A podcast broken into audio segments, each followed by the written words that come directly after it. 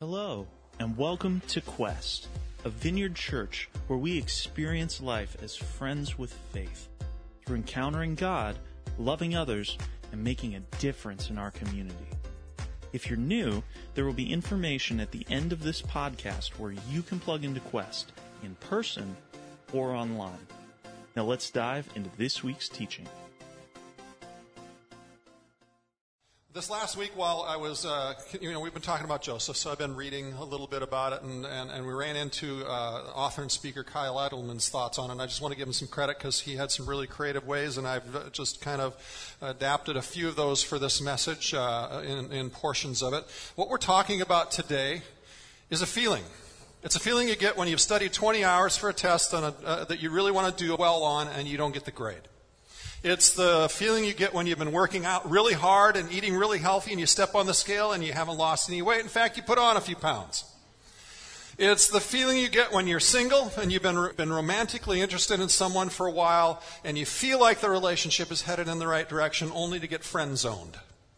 It's the feeling you get when you have a really hard job and you work really hard at it, hoping for a raise and promotion, and you get neither. It's the feeling you get when you walk to the mailbox and there's another shut off notice. It's the feeling you get when the Browns finally look like they might be good and only to implode once again. Maybe not next year, you know, maybe. It's the feeling you get when your spouse says, I love you, but I'm not in love with you.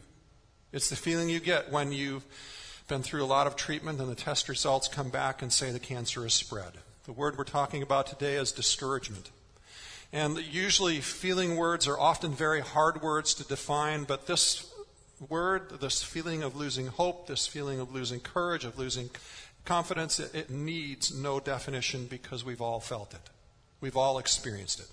We've all been in the place, whether in small or big ways, where hope, courage, motivation, and, and, and, and strength has slipped away bit by bit to the point where we've had to ask ourselves, how much longer can I hold on? So, how do we break through discouragement in life, which we all are going to face, if not right now, and keep going and live life more fully, more alive, more peacefully, more contented? Uh, we all have so many different expectations in life about what life should be like, what we will have someday, what will be someday, where we will be in, in any number of areas in life. And so often that's not where we are in life or what life feels like, those dreams. We've been working our way through Joseph's life. We've already seen how Joseph was given a dream by God about having a great plan for his life, and Joseph starts out with this youthful optimism, and then life happens. And most of us can easily see in Joseph's story if you or anyone you knew went through what Joseph went through, that his circumstances would have chipped away at hope and eventually stolen it, leaving you in a pit of discouragement. His mom dies at age 10. His older half brothers do all they can to tear him down and finally beat him up and sell him into slavery. Joseph recovers from that, finding success only to be wrongly accused in, in, in, a place where there was no way to appeal. He couldn't make his case. There was no option for him at all, so he's just thrown in a dungeon. It would be hard not to be embroiled in bitterness and stuck in discouragement. If you were Joseph, slave, now prisoner, if you put your hope in circumstances, you would have plenty of reason to be hopelessly discouraged. So let's jump into the story again. This, this week we're going to be in chapter 40. And it starts off this way. It says sometime later. Now, as we go through this, I want to, there's a couple references to time and language in this text. It's not specific, it's sometime later, but we know that sometime later means, from the context of it, not weeks, not months, but years in the he's, he's, years he's in this filthy, harsh, uncomfortable conditions of the dungeon. So, sometime later, the cupbearer and the baker of the king of Egypt offended their master, the king of Egypt. Pharaoh was angry with his two officials, the chief cupbearer and the chief baker. And he put them in custody in the house of the captain of the guard in the same prison where Joseph was confined. The captain of the guard assigned them to Joseph, and he attended them after they had been in custody for some time. Again, notice the language of time. So this isn't a short time, a day or two. This is a while. We don't know how long, but it's a while. Each of the two men, the cupbearer and the baker of the king of Egypt, who were being held in prison, had a dream the same night. And each dream had a meaning of its own. When Joseph came to them the next morning, he saw that they were dejected. So he asked Pharaoh's officials who were in custody with him in the master's house, Why do you look so sad today? Well, we both had dreams, they answered, but there was no one to interpret them. And then Joseph said to them, Do not interpretations belong to God? Tell me your dreams. Isn't that a profound statement? An uncomfortably profound statement? This is such a powerful glimpse into Joseph's faith. He doesn't say, I'm wise, I know, I'm smart, tell me, and we'll figure it out. I'll figure it out.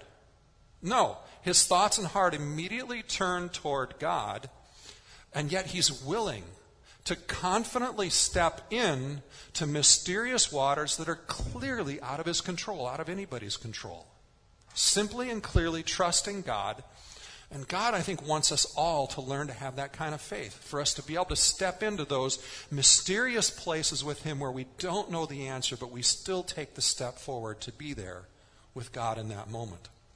Story goes on. So the chief cupbearer told Joseph his dream. He said to him, In my dream, I saw a vine in front of me, and on the vine were three branches. As soon as it budded, it blossomed, and its clusters ripened into grapes. Pharaoh's cup was in my hand. I took the grapes and I squeezed them into Pharaoh's cup and put the cup in his hand. So watch Joseph as he dives in and just tells him what God is saying about what this dream means. He says, This is what it means. The three branches are three days. Within three days, Pharaoh will lift up your head and restore you to your position, and you will put Pharaoh's cup in his hand just as you used to do when you were his cupbearers. Three days. It's all going to change. It'll be good with you just three days. Now, don't you love those kinds of dreams where they happen fast and you don't have to wait for them? So Joseph goes on, but when all goes well with you, remember me. Show me kindness. Mention me to Pharaoh and get me out of this prison. And I think he probably said it more like this Remember me. Get me out of this stinking prison.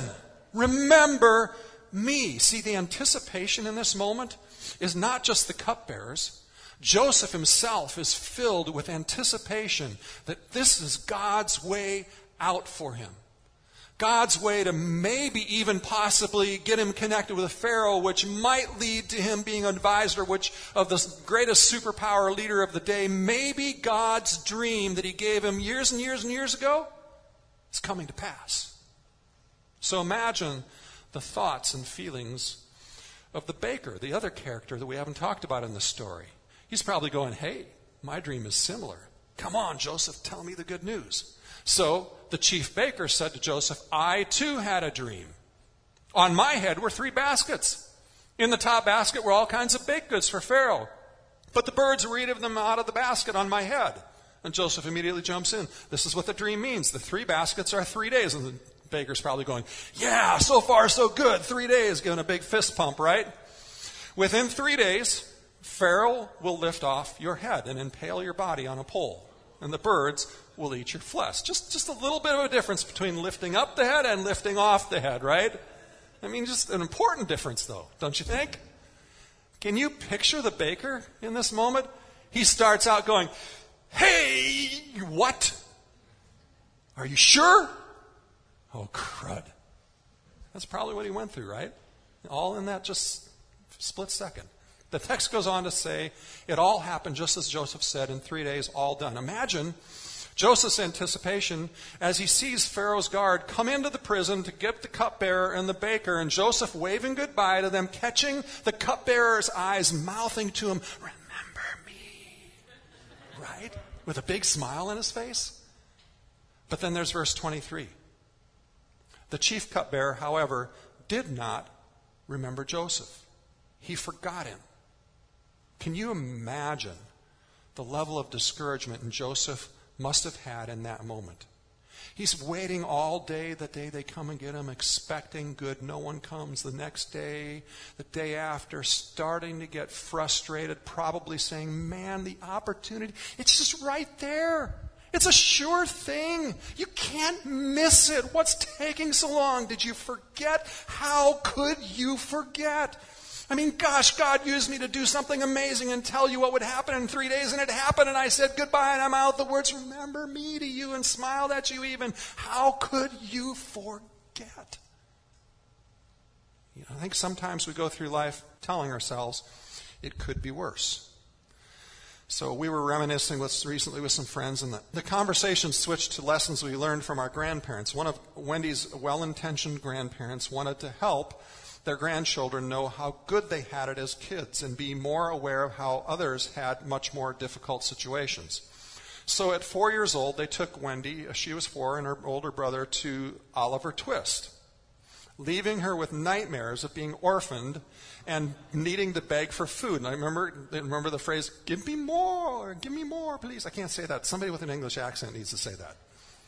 So the next visit with her grandparents, uh, there were two of her cousins there, and they decided to drive them around Minneapolis and St. Paul in the really scary neighborhoods to help give them, and it could be worse, be grateful for what you have in life lesson, right?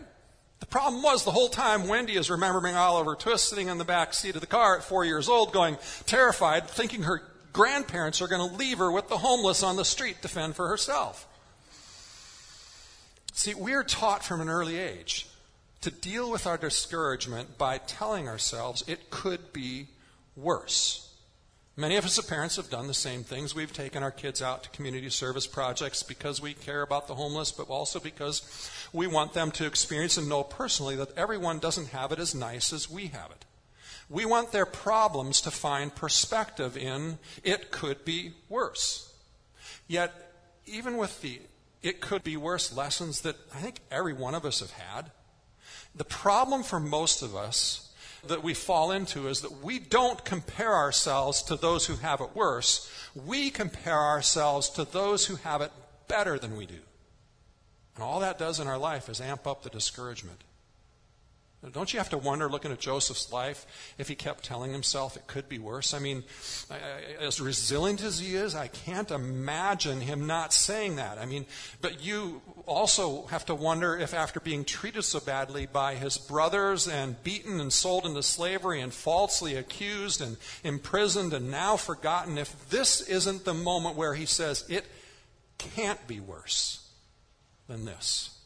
My brothers have forgotten me. My boss, who I served so well, forgot me. The cupbearer forgot me. Has God forgotten me? I mean, after all, the dream God gave Joseph, that, that's a different time, a different land, a, a different life from where he's at right now.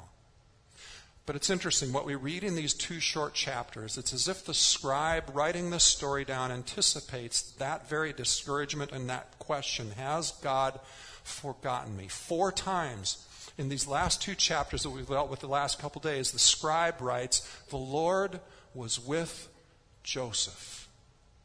See, I think all of us would be thinking, was God with him when he was beaten and sold into slavery? Was God with him when he was falsely accused and thrown into prison? Was God with Joseph when he did this amazing prophetic feat, interpreting these dreams, and then forgotten in three short days and stranded for another couple years in the dungeon? And the writer wants us to know that yes, yes, even in all of those circumstances, the Lord was with him, which is actually our first lesson of breakthrough from discouragement to hope. God is with you regardless of the circumstances. See, we tend to live life letting circumstances dictate to us whether God is actually with us or not. But one of the weapons in our life coping arsenal to overcome discouragement is to understand and deeply know that our circumstances aren't the picture of whether God is with you or not. If your circumstances determine God's presence, you will be very, very vulnerable to discouragement.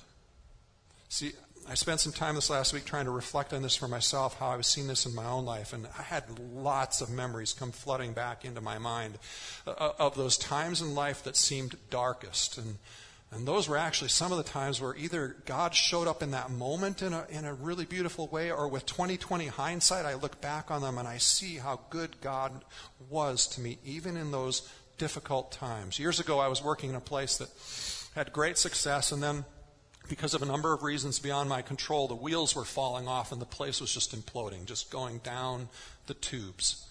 And in the midst of that, God gave me a dream showing me what was going to happen, and the dream was vividly filled just a couple days later. Now, God showing me that was actually a way that He gave me confidence to face what was next, because what was next felt like defeat professionally, hopelessness professionally. And instead, it turned into blessing and promotion, the kind that I could not have seen going through that time. Even in other dark times in my life, as I was reflecting on, on grief and the loss of people I loved and disillusionment, just really difficult times, when God didn't give me a dream in the midst, I look back on several of those, and every time I looked back at those memories and thought about them, I saw some of the greatest faith and character shaping moments that I am so eternally grateful for in my life now, but I hated it at the time. See, your circumstances aren't a picture of whether God is with you. God is with you regardless of your circumstances. So when you're discouraged, tell yourself over and over again, in your head, out loud, however you want to tell yourself, God is with me. God has good for me through this. So, one of Wendy's favorite things in life is a really good, scary, high roller coaster.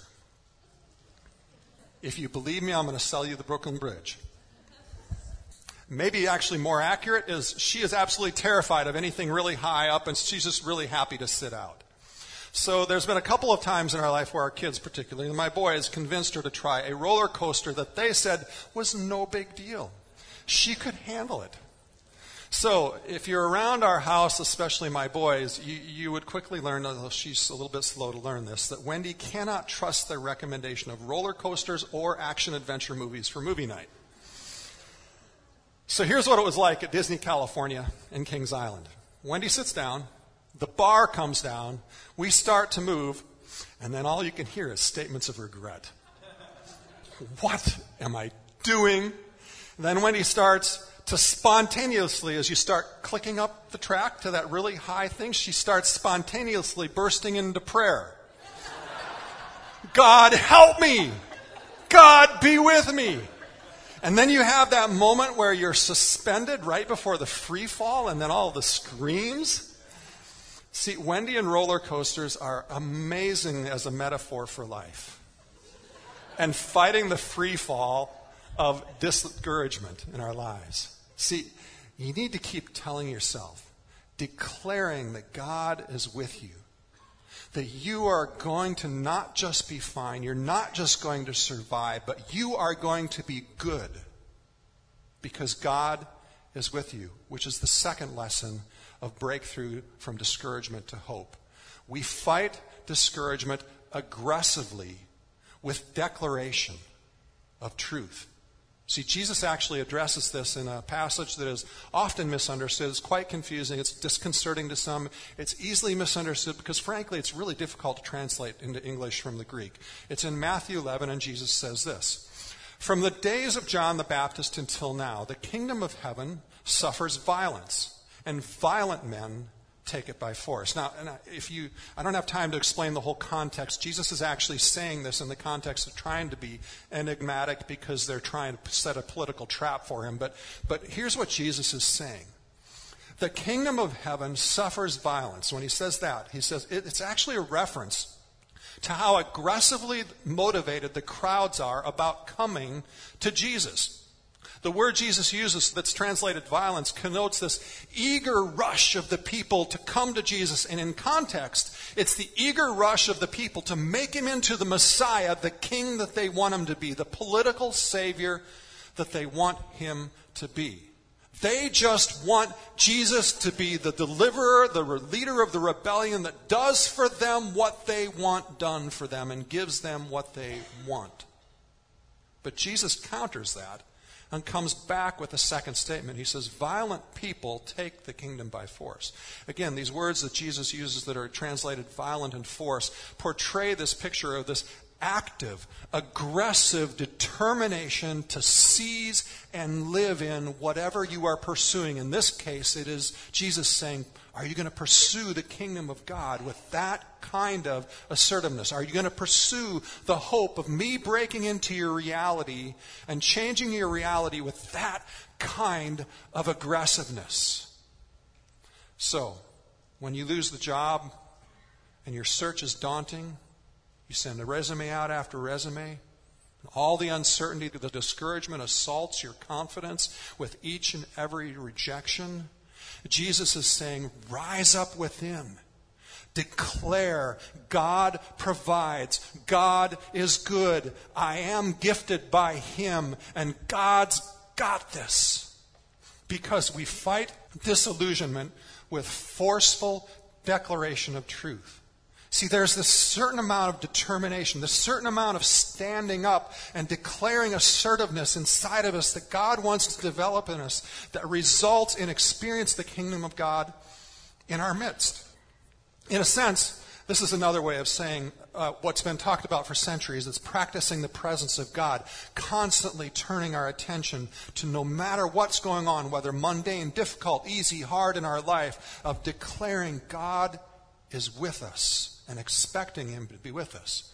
N.T. Wright is one of the greatest New Testament scholars and theologians of our day. He summarizes Jesus' statement in this passage uh, of the metaphor of violence this way He says, God doesn't want to force himself on people.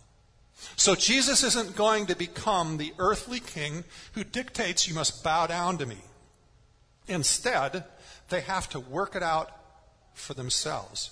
See, understand, you don't work for your salvation to earn it. That's not what he's saying here. What he's saying is you have to stand up. You have to accept. You have to step into the love God has already put there for you the love God is already bringing to you. God isn't going to force things on you. God isn't going to force on you things because that's not loving.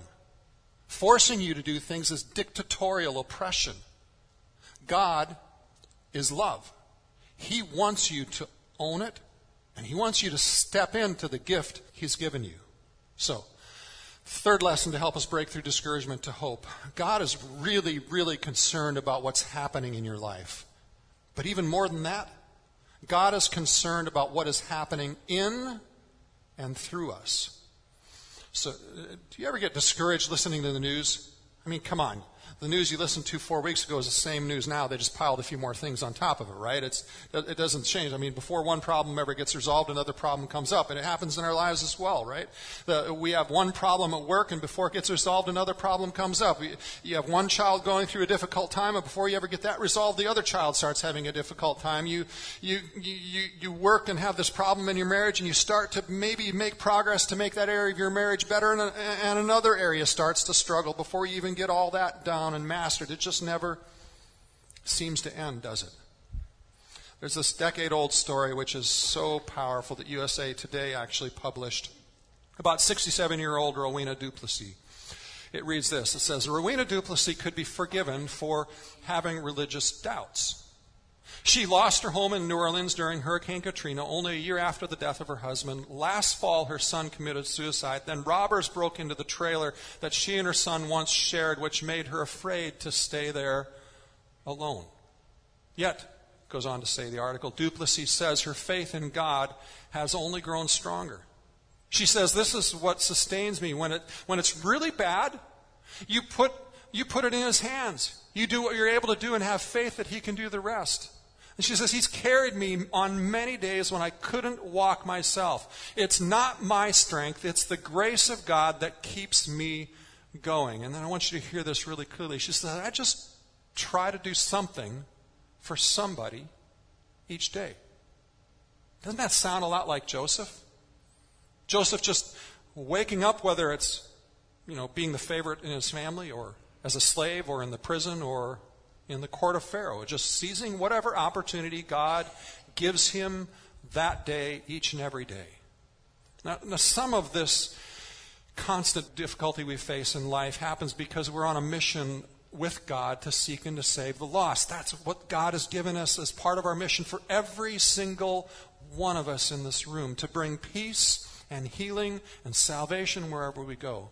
So we're bound to face trouble and discouragement simply because if we're following God, God is going to consistently put us in situations and in people's lives who need breakthrough, who need healing and salvation and are facing trouble. Mm, we can see this by implication in Joseph's life. I mean, God puts him in Potiphar's life and, and the prison warden's life to, to, so that they get to see God's goodness in a new and, and beautiful way. He's serving and caring for and bringing success to the lives of other servants and prisoners all this time. And, and even more, what we can clearly see, even more clearly in the next two weeks in this series, is that God is at work all of this time. In every circumstance in Joseph's life, he's preparing Joseph's character and experience level so that Joseph can actually handle and succeed well in what God has planned for him. But we can't forget, I mean, nonetheless, there, there's 13 long, hard years from the time of the dream through slavery, through false accusations, through years in prison, and then months, if not years, after being forgotten in prison. And only after that very hard, long 13 years is the dream fulfilled. Here's what I think we all know the longer you carry the weight of discouragement, the heavier it gets. And you reach a point in your life where you think, I, I just can't keep doing this as we were praying for this service before church today, I just, I just felt like God wanted to speak to some of you who you've had such levels of discouragement, such weight you've carried for so long in an area of your life that you just have totally given up on it. Whether it's a given up on a relationship or given up on, on you breaking free in an area of your life or, or whether it's something else, it's a dream God has for you. And I think God wants to breathe hope back into that area for you and allow you to move from discouragement to hope once again. Our final lesson from Joseph to help us break through discouragement to hope is this it's all going to work out. So wait well. Now, we don't know that Joseph ever said that, but honestly, it's hard to not imagine that he did actually say that, given how he goes from one setback after another to the next and continually just steps up again to the plate and again and again and walks in God's favor and finds success. I mean, how do you get back up and keep going with what he experienced without thinking that way? How do you have any kind of faith left in God after the experiences Joseph experienced without thinking it's all going to work out? I mean, I'm sure there were days when Joseph didn't feel like saying that. But he still got up and he said it to himself. He just kept on serving. He kept on loving and faithfully seizing whatever opportunity, how big or small, was there to serve, whether it was cleaning the prison latrines or, or something more prestigious in the court of Pharaoh. But that phrase, it's all going to work out, is such a polarizing phrase to most of us when we hear it when we're in a discouraging place, in a difficult place in life, that phrase can so easily be received or seen as patronizing, as cliche. And frankly, if someone tells me that when I'm discouraged, it ticks me off. Uh, anybody else? Am I the only one who ever gets ticked off by stuff like that? You see, back when I was working on my master's studying counseling skills, that was a phrase that you were taught never to say to someone else. You never say, when somebody's going through a difficult time, I understand. You never say, I know what it's like. And you never say it's all going to work out. Because saying those things, you're going to automatically lose that person's interest in even talking with you. You're going to alienate them. Just those phrases, when you try to take care of people going through difficult times, just cause people to turn off. But while you should be careful saying those, the phrase, it's going to be okay to someone else, you do indeed need to be telling yourself, it's going to be okay. You need to remind yourself of Romans 8. And we know that in all things, God works for the good of those who love Him, who have been called according to His purpose. It's going to be okay. It's going to be good on this side of eternity and on next side of eternity. You see, I think the discouragement happens for us when we begin to become convinced that our worries and our fears are absolutely true. And things are not going to be okay. They're not going to be good. Maybe think of this practically. You've probably experienced this. How many times in your life have you predicted tragedy or really bad consequences from a situation or a decision and it never materialized or at least wasn't anywhere near as bad as you thought it was going to be? I can't tell you how many times in my life I've thought things were going to fall apart because of a bad decision, or it didn't look like finances were going to hold and everything was going to go down the tubes, or a host of other reasons why things were going to melt down, the wheels were going to fall off, and things were going to go really bad. Hundreds of times, maybe thousands of times, I predicted that and thought that in life. Yet I can count on a half a hand how many times those predictions born out of discouragement have actually come true, where things really did go badly and they really did fall apart. And even as I look back on those times that fell apart and went badly, God brought some of the most tremendous opportunity and blessing out of those circumstances, some of the things that I am most grateful for in life, even today. But so often, when we're facing the difficulty, we get stuck asking the when questions. When are things going to work out? When are things going to get better? When will we stop fighting and love each other better again? When will we stop having to go to the hospital? When will we be able to get that raise and that promotion? When will my finances be good enough that we can get everything fixed and be on a solid footing? When?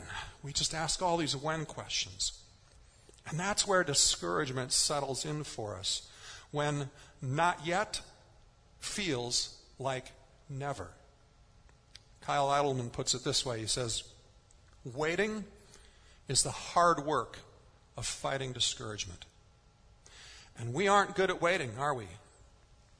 I mean, what's so bad about rush hour traffic? Other than the crazy drivers, it's the waiting, right? And the crazy drivers are usually the ones that do all crazy stuff because they don't want to wait, so they do foolish stuff. And none of us goes to the grocery store and gets our basket full and walks up to the front checkout lines and says, which line is the longest and the slowest? That's the line I want to be in. I mean, no, no, we've got, we, every one of us in this room has this system, right? We size up the cashiers and we predict which one is the slowest and which one is the fastest. And then we take time to listen and look at the people in line to find out if anybody in that line is trying to redeem expired coupons or arguing about the price. And then you jockey for position. And if you're with your spouse, this is how you do it. You send your spouse to the second fastest line, and you with the cart go to the first fastest line, at least the one you predict that way. And then you watch each other for one minute, and whoever's line is faster, if you go to that line, right? I mean, we all do that.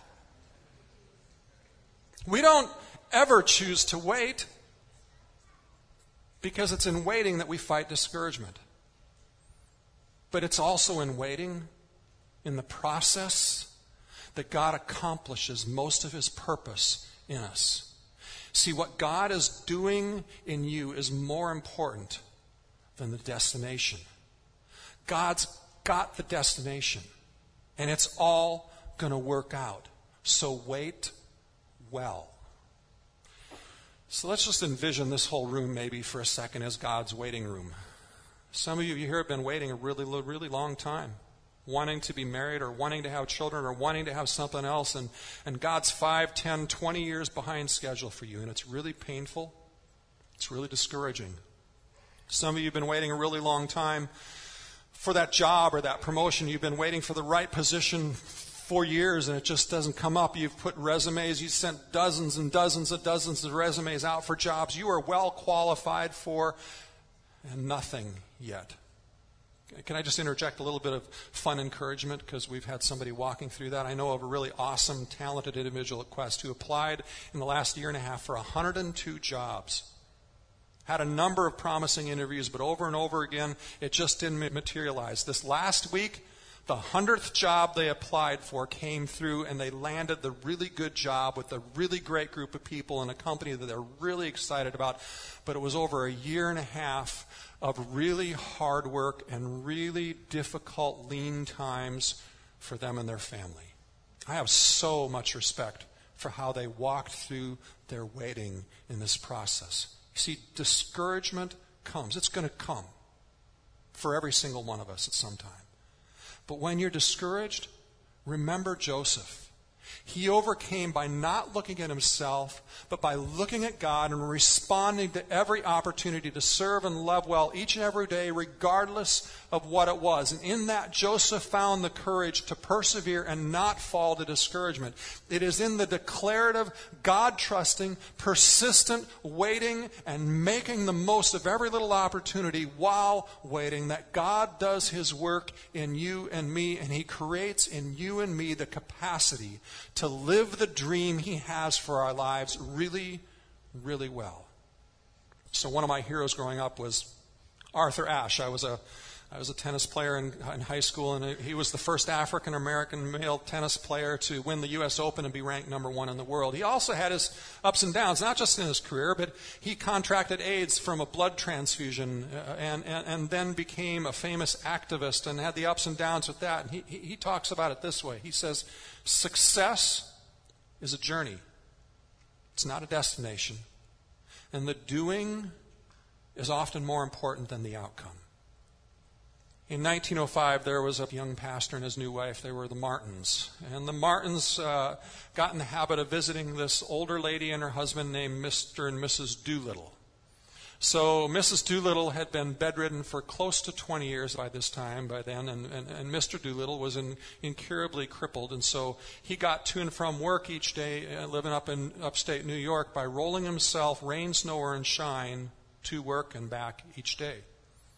They lived in such desperate, difficult circumstances.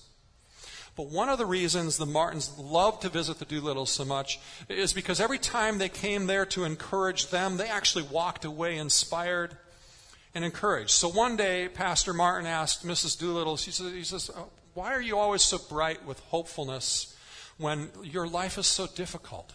What's your secret to your joy? And Mrs. Doolittle, laying in the bed, her reply was simple. She said, If his eye is on the sparrow, I know he watches me.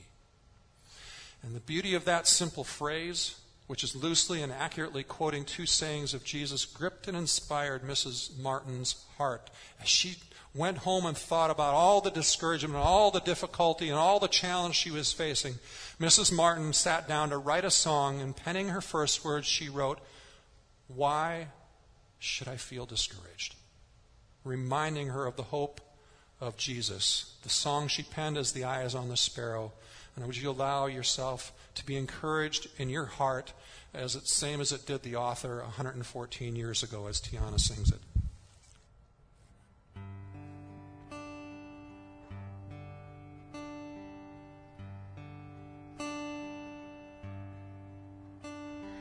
Why should I feel discouraged? And why should the shadows come? Why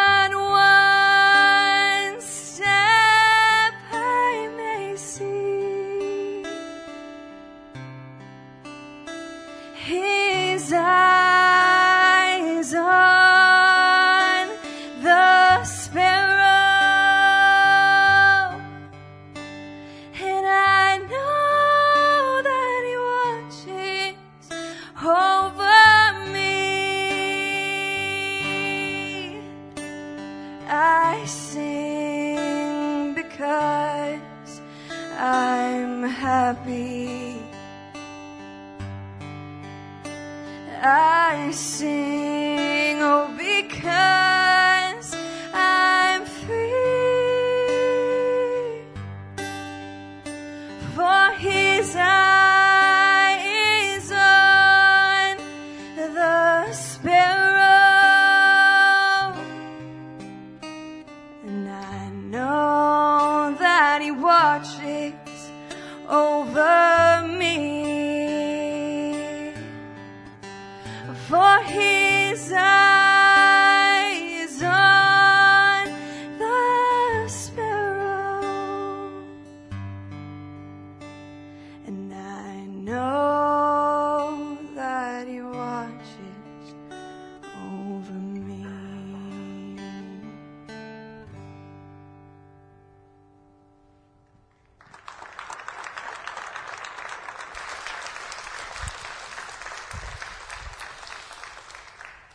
So, if the discouragement you're facing has caused you to stop movement toward what you hope for, I want you to ask God this week to give you one step, one way you can just stand up this week and you can seize an opportunity. Just take one simple step in that direction of that dream again. For some of you, maybe maybe what that looks like to start resisting discouragement today is simply just declaring God's promise over the areas of your life where you have lost hope. To wake up in the morning, to go to bed every evening, and declaring God's promises over those areas of your life that you're discouraged in. Declaring, God is with me. God is with me.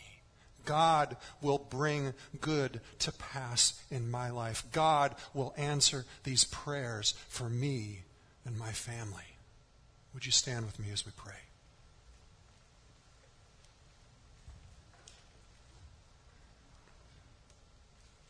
Lord, thank you that you give us stories from people like Joseph.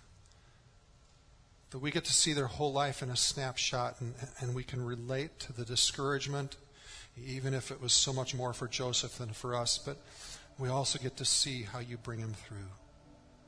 So, Lord, I pray for each one of us who is in this place of discouragement, whatever it is, big or small, that you would come to us and that you would help us break through that.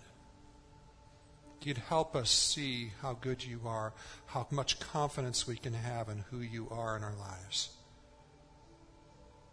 Lord, I pray that your presence would come and make yourself known to us this week. That even as we start to declare your promise over our lives, that there would be not just empty words, but there would be a sense of you being with us and a confidence that can come. Lord, just come to us. And lead us into the dreams you have for our lives.